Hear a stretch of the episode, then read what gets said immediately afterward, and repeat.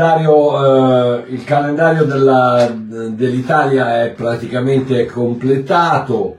Eh, allora partiamo il 19 settembre, arriviamo a Genova, eh, siamo a Loano il 25 domenica, il 23 eh, venerdì siamo a Genova in un albergo che ancora dobbiamo definire il 29 siamo eh, in una conferenza in Svizzera, Bellinzona, anche lì metterò l'indirizzo su, presto.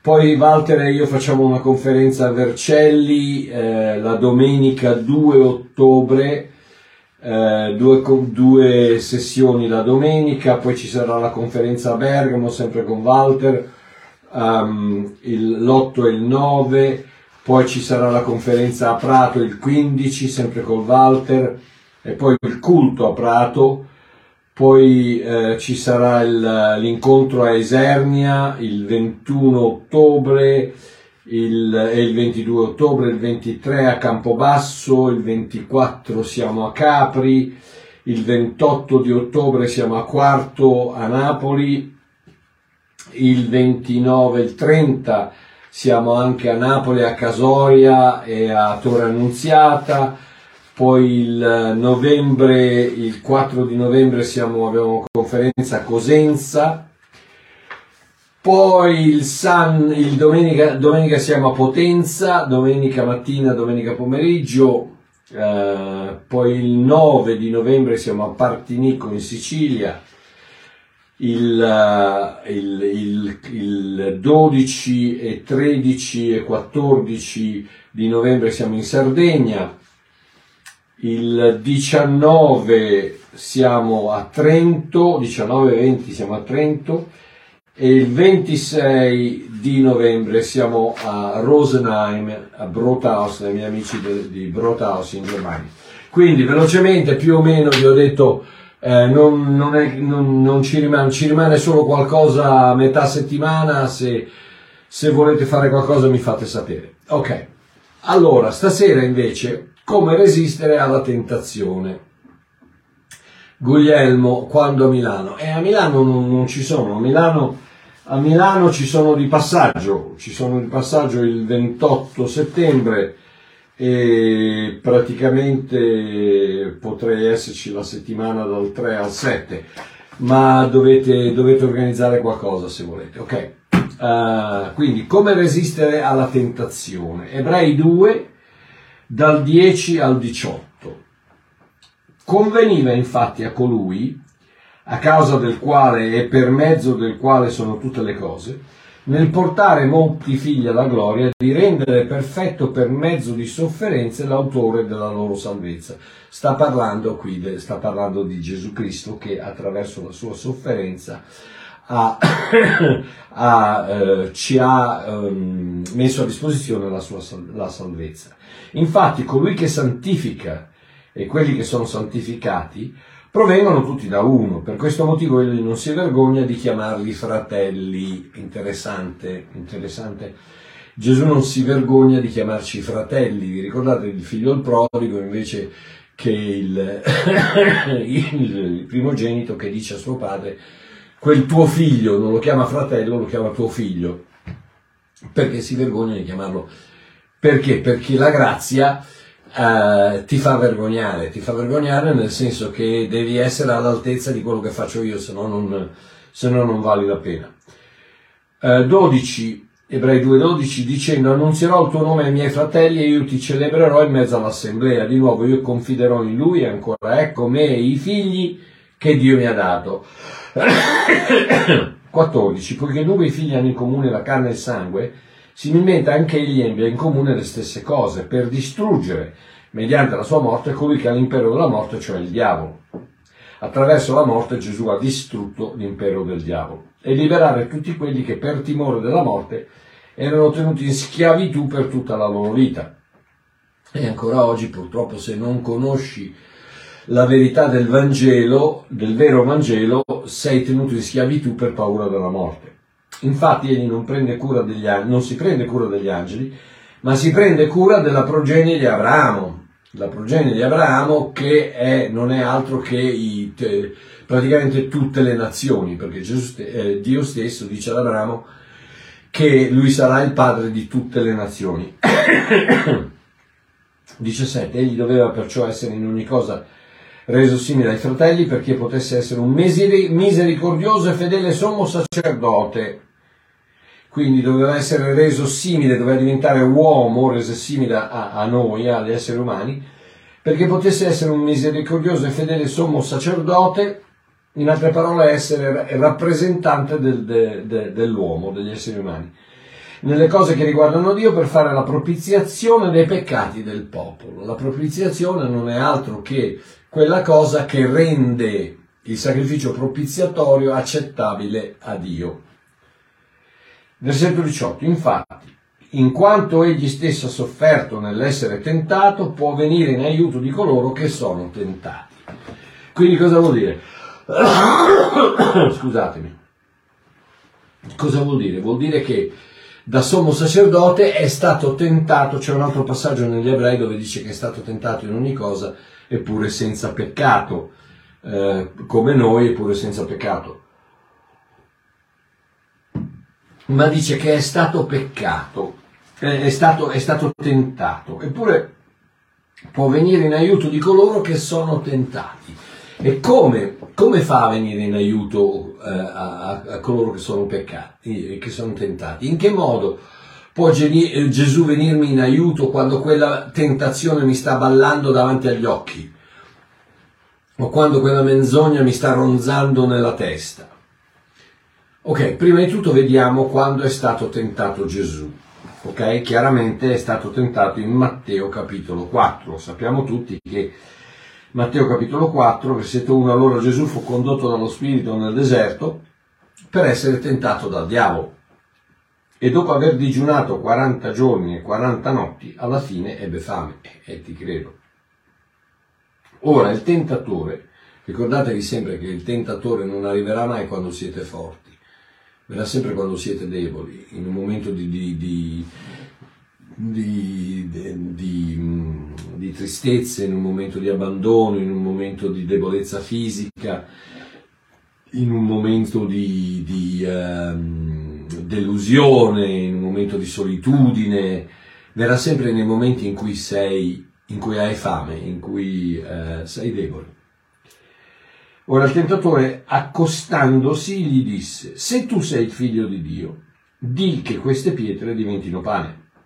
Ma egli rispondendo disse, sta scritto, l'uomo non vivrà di solo pane, ma di ogni parola che procede dalla bocca di Dio. Allora il diavolo lo trasportò nella santa città, lo pose sull'orlo del tempio, e chiaramente Gesù glielo lasciò fare perché lo spirito eh, l'aveva portato lì per essere tentato dal diavolo. Il diavolo non può portare Gesù in giro per la, per la terra, metterlo sul tempio, eccetera, a meno che Gesù non glielo lascia fare. Eh, lo pose sull'ore gli disse, se tu sei figlio di Dio, gettati giù, perché sta scritto, egli darà ordine ai suoi angeli riguardo a te, ed essi ti porteranno sulle loro mani, perché non urti col tuo piede in alcuna pietra. Gesù gli disse, sta anche scritto, non tentare il Signore Dio tuo. Di nuovo il diavolo lo trasportò sopra un monte altissimo e gli mostrò tutti i regni del mondo e la loro gloria e gli disse io ti darò tutte queste cose se prostrandosi a terra mi, adoro, mi adori. Notate che per tre volte il diavolo usa la parola se. Se, perché? Perché la tentazione mette sempre in dubbio qualcosa e adesso la vedremo. Vedremo che, eh, che, cosa, um, che cosa mette in dubbio la tentazione. Uh, allora Gesù gli disse, vattene Satana, poiché sta scritto, adora il Signore Dio tuo e servi a Lui solo. Mm. Citazione tratta dal Deuteronomio 6,13.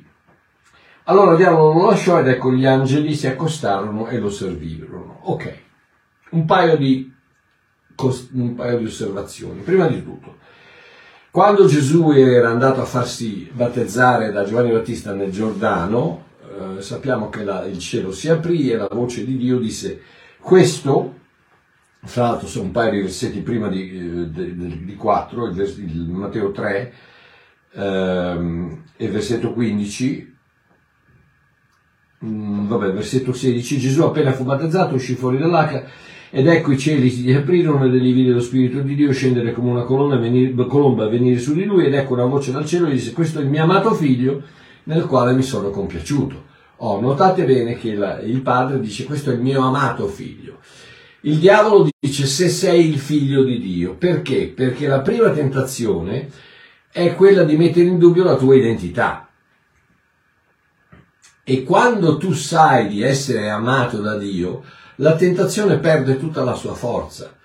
Perché la, eh, la, la forza della tentazione in questo caso era proprio quella di fare, di, fare, di cercare di convincere Gesù di provare chi era. Tant'è vero che il diavolo gli dice fai, fai diventare queste pietre pane. Oh, la pietra è, è un'ombra, è una, nella tipologia è, un, è, un'ombra della legge, della Torah. Um, eh, da tutte le parti, la, la Torah, i, i, dieci comandamenti sono scritti su tavole di pietra, eh, eccetera. Quindi la, la, la, pietra è un'ombra della, della Torah, della, della, della legge, il pane è un'ombra della vita. Gesù, Gesù, stesso dice io sono il pane della vita. Quindi il diavolo cosa gli dice? Trasforma la legge in vita, che è esattamente quello che Gesù era venuto a fare, a trasformare la legge in vita, a trasformare la morte della legge nella, nella, nel, nel pane della vita. E quindi il diavolo dice se sei il figlio di Dio metti in dubbio la sua identità e quella è la prima tentazione. Quando il diavolo mette in dubbio la tua identità, proprio come fece con Adamo, ma quando, gli, quando disse ad Adamo ed Eva, ma no, non è vero che se voi mangiate, se voi mangiate questo, questo frutto, se lo mangiate sarete come Dio. La, la, la, la, verità cos'era? Era che sia Adamo che Eva erano già come Dio perché Dio li aveva creati a sua immagine e somiglianza. Quindi il diavolo mette sempre in, in dubbio la tua identità, ti fa sentire inferiore se la, tu, la tua difficoltà è quella, è quella, di avere un senso di insicurezza, eccetera, eccetera, ti fa sentire inferiore. Se invece sei un orgoglioso, eccetera, eccetera, ti fa sentire superiore. E in tutti e due i casi la tentazione è basata sulla tua identità, eh, che non, non, non, non vale abbastanza, non sei bravo abbastanza. Se, eh, se, tu sei, se, tu sei, bravissimo c'è qualcuno che è più bravo di te, se tu non sei bravo sei un, sei un fallimento. È sempre basata sulla eh, la, la, la, tentazione, la, la prima tentazione, prima forma di tentazione è sempre basata sul fai qualcosa per dimostrare chi sei, perché non lo sei, non sei, non sei un figlio di Dio, non sei un amato figlio di Dio. Eh, e quindi eh, Gesù cosa gli risponde? Gli risponde, eh, guarda che forse non hai sentito bene quando ero al, al Giordano, che eh, la, la, voce di Dio ha detto, ogni parola di Dio ha detto questo è il mio amato figlio, quindi non ho bisogno di provarlo perché il mio pane esce direttamente dalla bocca di Dio che ha detto io sono, questo è il mio amato figlio, quindi la tua identità non è basata su quello che dice la gente, non è basata su quello che dice il diavolo, senz'altro, non è basata su, neanche su quello che dici tu, è basata su quello che dice Dio. E Dio ti chiama un figlio di Dio, siete tutti figli di Dio attraverso la fede in Cristo Gesù. Paolo nei, Gal- nei Galati, in Efesini, nei Colossesi, in tutte le lettere, da tutte le, par- le parti ne parla. E Gesù stesso ti dichiara essere una delle sue pecore. Quindi gli appartieni, gli appartieni, fai, fai parte della sua famiglia. E questa è la, è la, prima tentazione. La seconda tentazione qual è? È quella che dice, se tu sei figlio di Dio, gettati giù perché sta scritto, egli darà ordine ai suoi angeli riguardo a te, essi ti porteranno le loro mani perché non urti il tuo piede in alcuna pietra. In altre parole, metti Dio alla prova. E qui cos'è? Se prima la tentazione era sulla tua identità, questa è la tentazione sull'identità di Dio. In altre parole, mettilo alla prova per vedere se effettivamente ti ama. Quello che io chiamo l'amore alla margherita. Le cose vanno bene, mi ama, le cose non vanno bene, non mi ama. Eh, so, eh, sto bene di salute, mi ama, mi ammalo, non mi ama. Eh, mi hanno dato un, un, aumento di stipendio, mi ama, ho perso, ho perso il lavoro, non mi ama eh, il mi ama non mi ama, l'amore alla margherita del, del, purtroppo del cristiano normale, perché è tutto basato, l'identità di Dio è basata su quello che Dio può fare per te e non su quello che Lui è.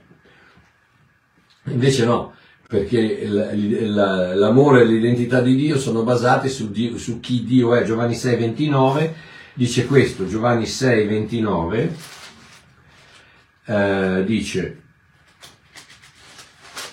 Giovanni 6, 29 28. Gli chiesero allora che cosa dobbiamo fare per compiere le opere di Dio. Gesù rispose e disse loro, questa è l'opera di Dio, che crediate in colui che gli ha mandato.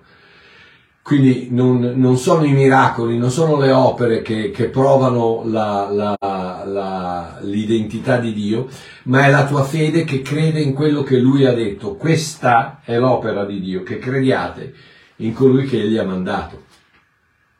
Eh, e quello, la tentazione qual è? Vediamo se ti ama davvero, vediamo se viene al tuo soccorso, vediamo se effettivamente interviene o no. Quindi la prima tentazione è sulla tua identità, la seconda tentazione è sull'identità di Dio. La terza, dove dice ehm, io ti darò tutte queste cose se prostrandoti a terra mi adori. Cos'è? È cambiare la fonte della soluzione. La tentazione di cambiare la fonte della soluzione. La fonte della soluzione per, per il cristiano è Gesù Cristo. La tentazione qual è? È quella di cambiare la fonte della, della soluzione, da Gesù Cristo a, alla bottiglia, alla siringa, al sito pornografico, alla, all'amante, al, al, ai soldi, a, a questo, a quello, a quell'altro, di cambiare la fonte della soluzione, la fonte della soddisfazione. E qui cosa succede? Succede che il diavolo eh, dice, dice adoro, eh, io darò tutto se tu prostrando a terra mi adori, mi adori. E Gesù guarda caso gli cita Deuteronomio 6,13 per fare un, per, per, ehm, per fare una constatazione, perché? Perché Deuteronomio 6,13, state a sentire cosa dice.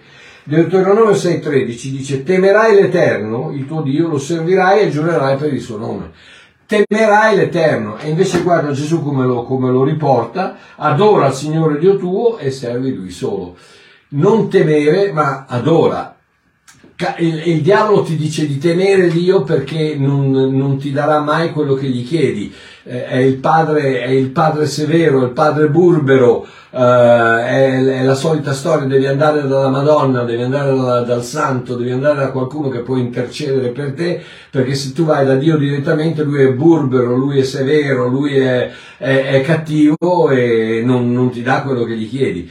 Qui Gesù cambia il, il, versetto da Deuteronomio, lo può fare perché lui la, la, la, parola di Dio è Gesù, quindi lui lo può fare, da temere ad adorare. E quindi cambia, ti dice, non devi temere Dio, devi adorare Dio. Perché? Perché Dio è la fonte della tua soluzione, è la fonte della tua soddisfazione. E, e, e, e la tentazione qual è? Prendi la vita nelle tue mani, scegli il tuo futuro, scegli le tue soluzioni. Quindi prima eh, mette in dubbio la tua identità, la tentazione mette in dubbio la tua identità, poi mette in dubbio l'identità di Dio e poi cerca di cambiare la fonte della soluzione, cioè, mette, in la, la fonte, mette in dubbio l'identità della, della fonte della tua soddisfazione, della tua soluzione, dove puoi trovare risposta ai problemi. La tentazione base è che manca qualcosa all'opera della croce, è sempre quella sempre quella, che manca qualcosa all'opera della croce, sia che metta in dubbio la tua identità, che metta in dubbio l'identità di Dio, che metta in dubbio l'identità della fonte della tua soddisfazione, la tentazione base è che la croce non è abbastanza ed è per quello che regolarmente il religionismo mette davanti a te il fatto che puoi perdere la salvezza.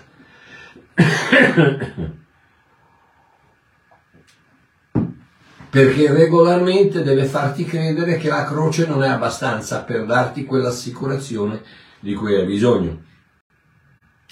E quindi eh, la, la, tentazione base qual è? Non sei ancora completamente pulito, non sei ancora completamente santificato, non sei ancora perfezionato. Devi cercare un'alternativa a Cristo. Perché? Perché non sei a posto, Dio non si interessa di te e la soluzione la puoi trovare da un'altra parte. E questa è la base della, della tentazione, che, non, che ti manca qualcosa, che non sei ancora a posto. Ricordati di una cosa, che Dio non si relaziona con noi in funzione del nostro peccato, mai non si relaziona con, mai con noi in funzione del nostro peccato, ma sempre in funzione del nostro Salvatore. Dobbiamo renderci conto, una volta per sempre, che per, il, per il credente il peccato è stato cancellato dal sangue di Cristo una volta per sempre dobbiamo renderci conto che questa è la base di tutto, questa è la verità che mi rende libero.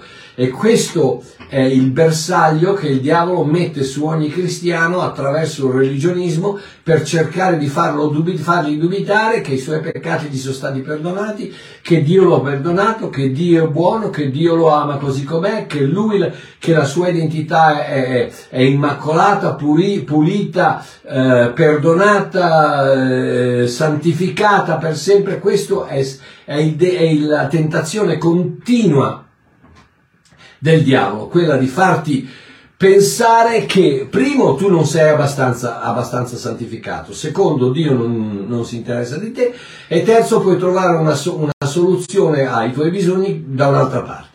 Invece di ricordarti che tu sei a posto, sei totalmente immacolato, sei totalmente perfezionato, sei totalmente santificato, perdonato, salvato una volta per sempre e in quella assicurazione tiri un respiro di sollievo, guardi negli occhi di papà che ti guarda eh, eh, eh con, con, amore e dici tutto quello di cui ho bisogno è mio, nel mio Dio. Non ho bisogno di nessun altro, tutto, quel, tutto, quello, tutto ciò di cui ho bisogno è nel mio Dio, perché? Perché sono a posto. Gloria a Dio. Adesso, eh, proprio come, e questa ragazzi, dobbiamo, dobbiamo in un qualche modo, dobbiamo cercare di, la stessa Bibbia che ti dice Giovanni 3,16, la stessa Bibbia che ti parla eh, di, di, di, della salvezza, la stessa ti dice che i tuoi peccati ti sono stati perdonati, quella stessa Bibbia te lo dice.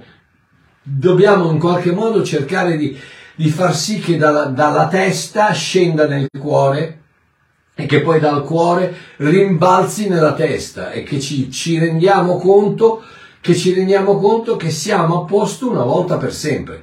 Perché la tentazione si basa su quello, la tentazione si basa sul fatto che tu, eh, non tu nel senso tu, ma alcuni non sono ancora certi, persuasi di essere a posto davanti a Dio e quindi dubitano della loro identità, dubitano dell'identità di Dio e dubitano della, sorgen- della fonte della loro, della loro uh, soddisfazione, di quello, hanno, di, que- di quello, che hanno, bisogno.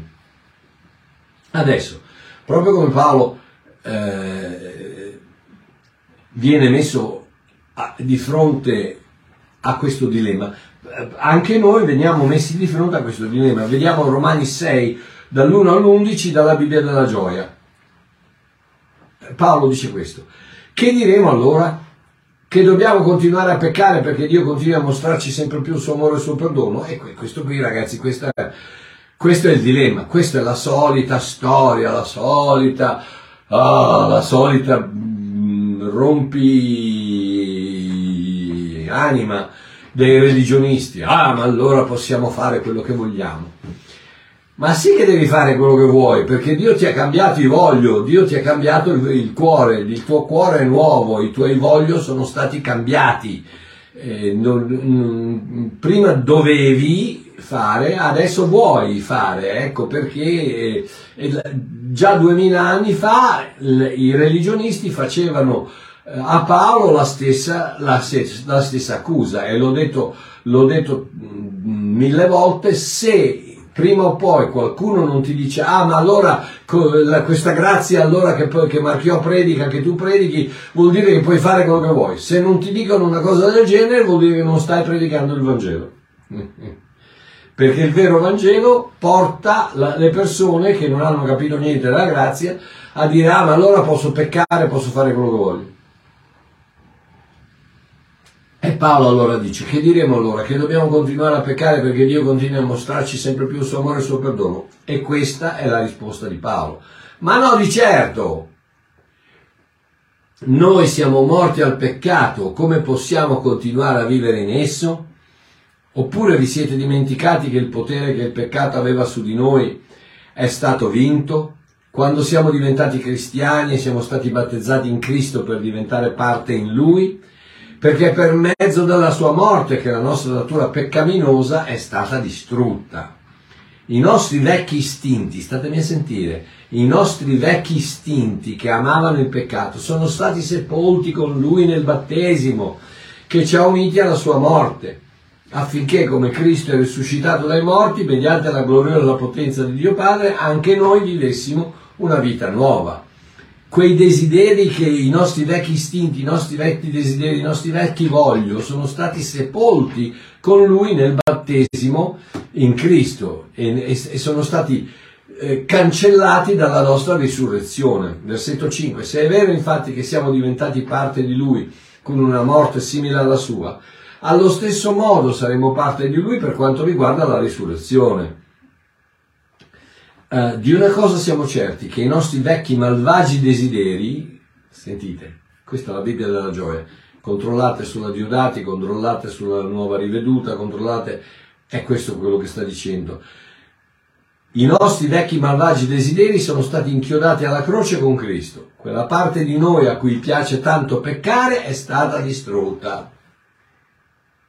Ragazzi, che bello. I tuoi desideri sono stati cambiati, i vecchi malvagi desideri sono stati distrutti. Fidati del tuo cuore, fidati del tuo cuore, fidati del tuo cuore. Il tuo cuore è stato ricreato a immagine e somiglianza di Dio, perfetto in Cristo Gesù. Fidati del tuo cuore. Um, ed è stata eh, quella parte di noi a cui piace tanto peccare è stata distrutta affinché non siamo più schiavi del peccato. Chi muore, infatti, è libero dal dominio del peccato. Quindi se la nostra vecchia natura, amante del peccato, morì con Cristo, quante persone dicono no, no, la natura peccaminosa del credente, no, no, no, no, bagianate, bagianate galattiche, bagianate da yogurtite acuta, bagianate, scemate, idiozie, no, la tua natura non è vecchia, non è la natura del peccatore, no, quella è stata cancellata, è stata tolta, la tua natura è la natura di Dio, la natura di Cristo, la mente tua ha bisogno di essere rinnovata, ma la tua natura non è la natura di peccato, la tua natura è la natura di figlio figlio. Eh, sentite cosa dice. Quindi se la nostra vecchia natura, amante del peccato, morì con Cristo, noi crediamo anche che con lui vivremo. Cristo risuscitò dai morti e non morirà mai più. La morte non ha più alcun potere su di lui. Cristo morì una volta per sempre per mettere fine al potere del peccato. Ma ora vive per sempre in perfetta unione con Dio. E noi viviamo in lui per sempre in perfetta unione con Dio. Perciò anche voi consideratevi come morti per quanto riguarda la vostra vecchia natura di peccato. Consideratevi invece vivi per Dio con Cristo Gesù. Vedi, vedi cosa sta implorando Paolo? Consideratevi morti alla vostra vecchia natura del peccato. Non è più lì, non siete più quello che eravate una volta. La chiave è riconoscersi morti, estranei. Um, allergici al peccato, in quanto la verità afferma che siamo stati lavati, puliti, immacolati, santificati nel nome di Gesù Cristo, proprio come dice Paolo ai Corinzi in 1 Corinzi 6:11. Che cosa dice? Ora tali eravate, voi vi, ricordate, ho fatto un video sul voce, voce del verbo eravare, eravate, eravate questi, la vostra natura di peccato, questa era la vostra natura prima, eravate alcuni di voi, ma siete stati lavati, questa è la vostra posizione di oggi, da credenti, da figli di Dio, siete stati lavati, siete stati santificati, siete stati giustificati nel nome del Signore Gesù e mediante lo Spirito del nostro Dio. Questa è la situazione attuale del credente il credente attuale non ha più la natura del peccato, quella è morta, è stata sepolta con Cristo, inchiodata sulla croce, morta, crocifissa, sepolta con Cristo, lasciata per, sotto la terra, siamo risorti nuovi, lavati, santificati, giustificati nel nome del Signore Gesù, una volta per sempre. E questa è la realtà, questa è la verità. Tutte le altre cose sono eh, menzogne del religionismo che il diavolo usa per poter dare forza alla tentazione. Perché se non sei sicuro della tua identità in Cristo, avrai sempre quello spazio dentro di te che dice sì però ho sbagliato, sì però ho peccato, sì però ho fatto questo, sì però la tentazione, eh, allora, allora de- devo cascare perché sono fatto così, la mia natura di peccato. No, no, no, no, no, no, non devi assolutamente peccare perché la tua natura di peccato è morta. La tua natura è la natura di figlio di Dio. Non lasciarti mentire dai religionisti. Quando la menzogna sulla mia identità arriva, di questo, sono morto a quel pensiero, sono morto a quella tentazione, sono morto a quel peccato, sono morto a quella bugia, a quella bugia che dice la mia, è la mia natura peccare. No, la mia natura è quella di figlio di Dio, puro, giustificato, santificato per tutta l'eternità. Quella è la mia natura. Quindi quando la, quando la tentazione arriva come menzogna sulla mia identità, dichiara sono morto a quel pensiero, sono morto a quella tentazione, sono morto a quel peccato, sono morto a quella bugia che dice che la mia, è la mia natura di peccare. No, è una bugia, una menzogna. Quando la menzogna sull'identità di Dio arriva, quando la tentazione in forma di menzogna sull'identità di Dio arriva, di questo sono morto a quel pensiero, sono morto a quella tentazione, sono morto a quel peccato, sono morto a quella bugia che dice che Dio deve provare il suo amore per me. Non deve provare niente, l'ha provato sulla croce una volta per sempre. Dio è buono e Dio mi ama, punto e basta. Non, bisogno, non ha bisogno di provarlo. Ci credo e mi basta. La, la, la chiave è è che tu possa credere che Dio ti ama. E la potenza della tentazione si sbriciola davanti, davanti alla, a, a, quella persuasione dell'amore di Dio. Quando la menzogna sulla, fo, sulla fonte delle mie soluzioni arriva, la tentazione di, di, di, di cambiare la fonte delle mie soluzioni, quando la menzogna sulla fonte delle mie soluzioni ripeti questo, sono morto a quel pensiero, sono morto a quella tentazione sono morto a quel peccato. Sono morto a quella bugia che dice trova le tue soluzioni, non andare da Dio, abbi paura di Lui, la bottiglia è più facile, la siringa, quel sito, quel modo di fare. No, no, no, no. Quelle sono... No, no, non, non, non, ti appagheranno mai perché tu sei un figlio di Dio e il peccato non ti potrà mai più appagare purtroppo se, se il, il, tuo vicino di casa, il tuo, il tuo, collega all'ufficio, quello sull'autobus, quello in discoteca, eccetera, loro non hanno problemi, loro sono contenti, peccano e si sentono per un, per un periodo, si sentono soddisfatti. Tu no! Tu no, perché il tuo io, la tua natura si ribella a quel peccato e quindi non potrai mai ottenere soddisfazione da una fonte che sia diversa da Gesù Cristo. La tua fonte di soddisfazione può solo venire in Cristo Gesù. E proverai quello che dico, perché se non lo fai stai bene, se lo fai stai male. E quando stai male ricordati che Dio non ti ha abbandonato perché la sua identità è quella di amarti, non importa quello che fai, non importa chi sei. Nel, ricordati una cosa, guarda, guarda Babbo Mario, ricordati che nel momento che stai guardando quel sito pornografico, Gesù è dentro di te non è che se ne va, non ti abbandona, non ti lascia, è dentro di te che cerca, che cerca, di aiutarti, che cerca di convincerti che non troverai mai soddisfazione in quel sito pornografico, in quella bottiglia, in quella siringa, in quel, in quel modo di, di, di, di trattare la, le, la famiglia, in quel modo di comportarti. L'unica soddisfazione la troverai in, in Gesù Cristo. Ok. chiudo, scusatemi, chiudo.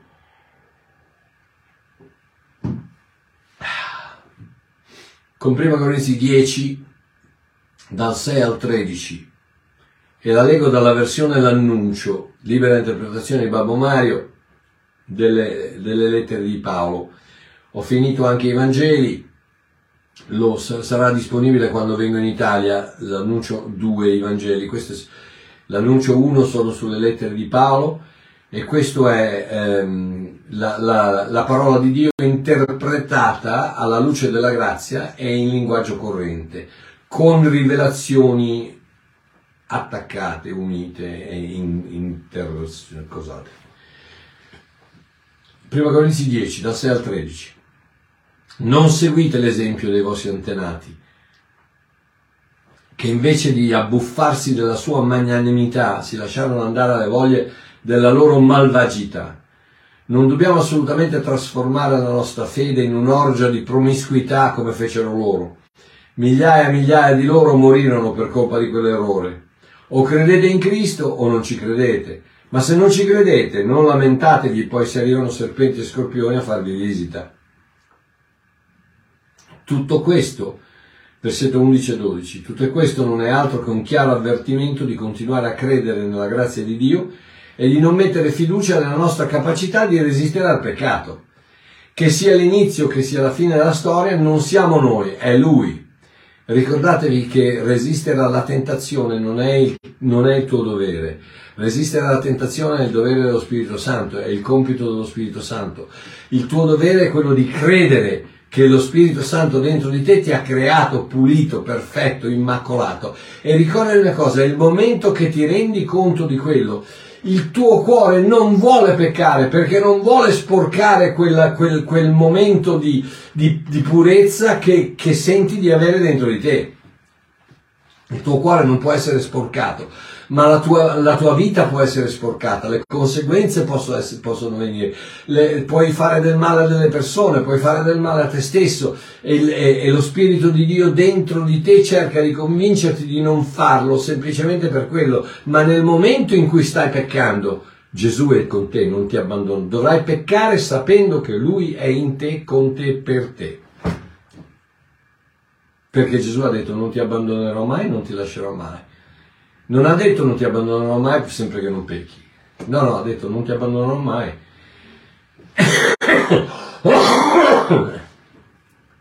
Quindi,